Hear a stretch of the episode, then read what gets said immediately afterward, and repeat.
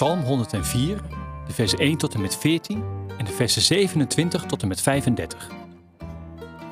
Ik dank de Heer vanuit het diepst van mijn hart. Heer mijn God, u bent machtig. Alles rondom u is stralend en mooi. Overal om u heen is licht. U hebt de hemel gemaakt, strak gespannen als een tent. Hoog boven de hemel is uw paleis.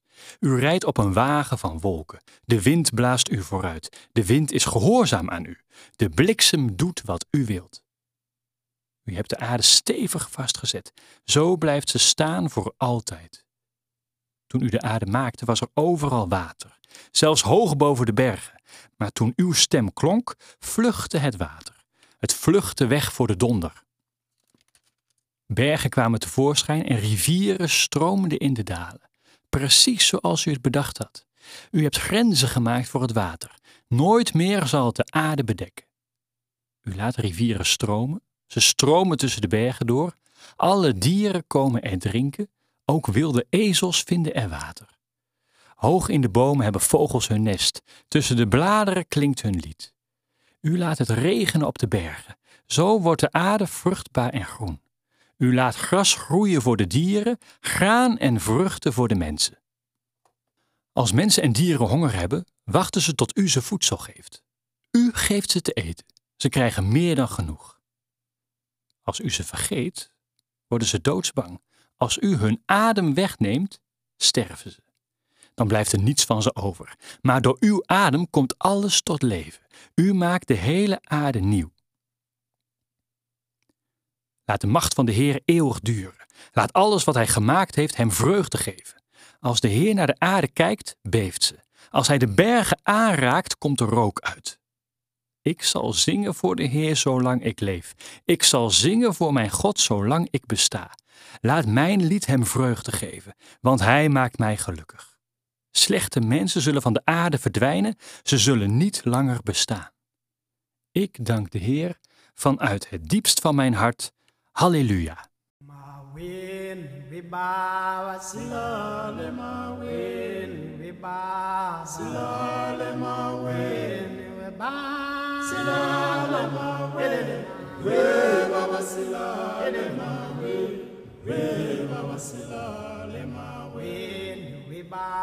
Silale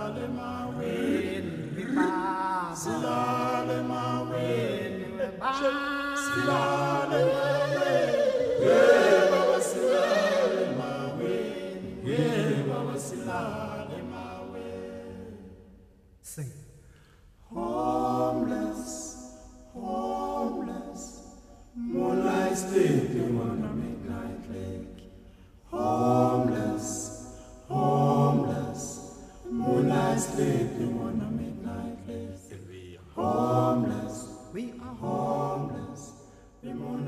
Psalm 104 begint zoals Psalm 103 eindigt. Ik prijs de Heer vanuit het diepst van mijn hart. Of in de nieuwe Bijbelvertaling: Prijs de Heer, mijn ziel. Maar nu wordt mijn ziel niet gevraagd de blik op de binnenwereld te richten, maar naar de buitenwereld. Kijk naar de wereld om je heen, naar de natuur, naar de schepping. Opeens valt het me op dat in de eerste versen de vier oerelementen worden genoemd: lucht, aarde, vuur en water. God beweegt zich op de vleugels van de wind. God stuurt de vurige bliksem. God heeft de aarde stevig vastgezet en leidt het water in goede banen. U hebt grenzen gemaakt voor het water. Nooit meer zal het de aarde bedekken. U laat rivieren stromen, ze stromen tussen de bergen door. De woorden klinken als een belofte. Niet te veel, niet te weinig water.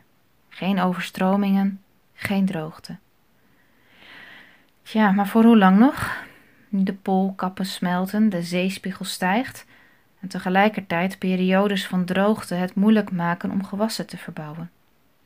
Wij mensen hebben met onze manier van leven de grenzen verlegd. Is er nog plek voor planten, dieren en mensen om goed te leven? De psalm beschrijft een situatie waarin het leven op aarde in evenwicht is. Het paradijs op aarde, waar de verschillende soorten populaties elkaar in toom hielden en de ene soort de andere niet wegdrukte.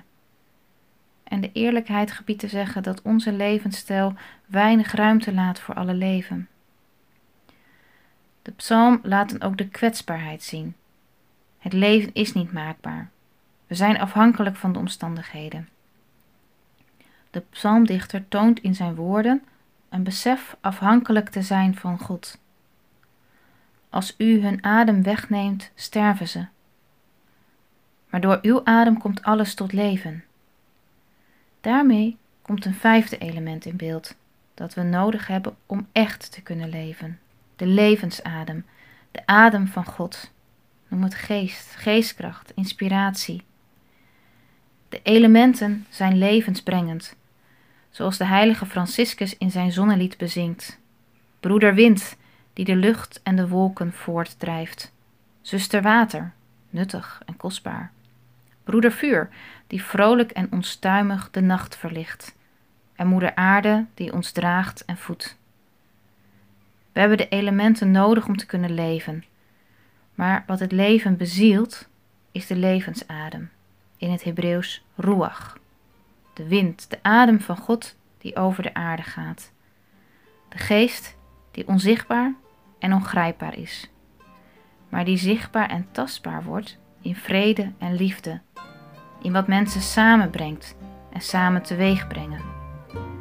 Voel jij hoe de adem van God je kan strelen en vervullen?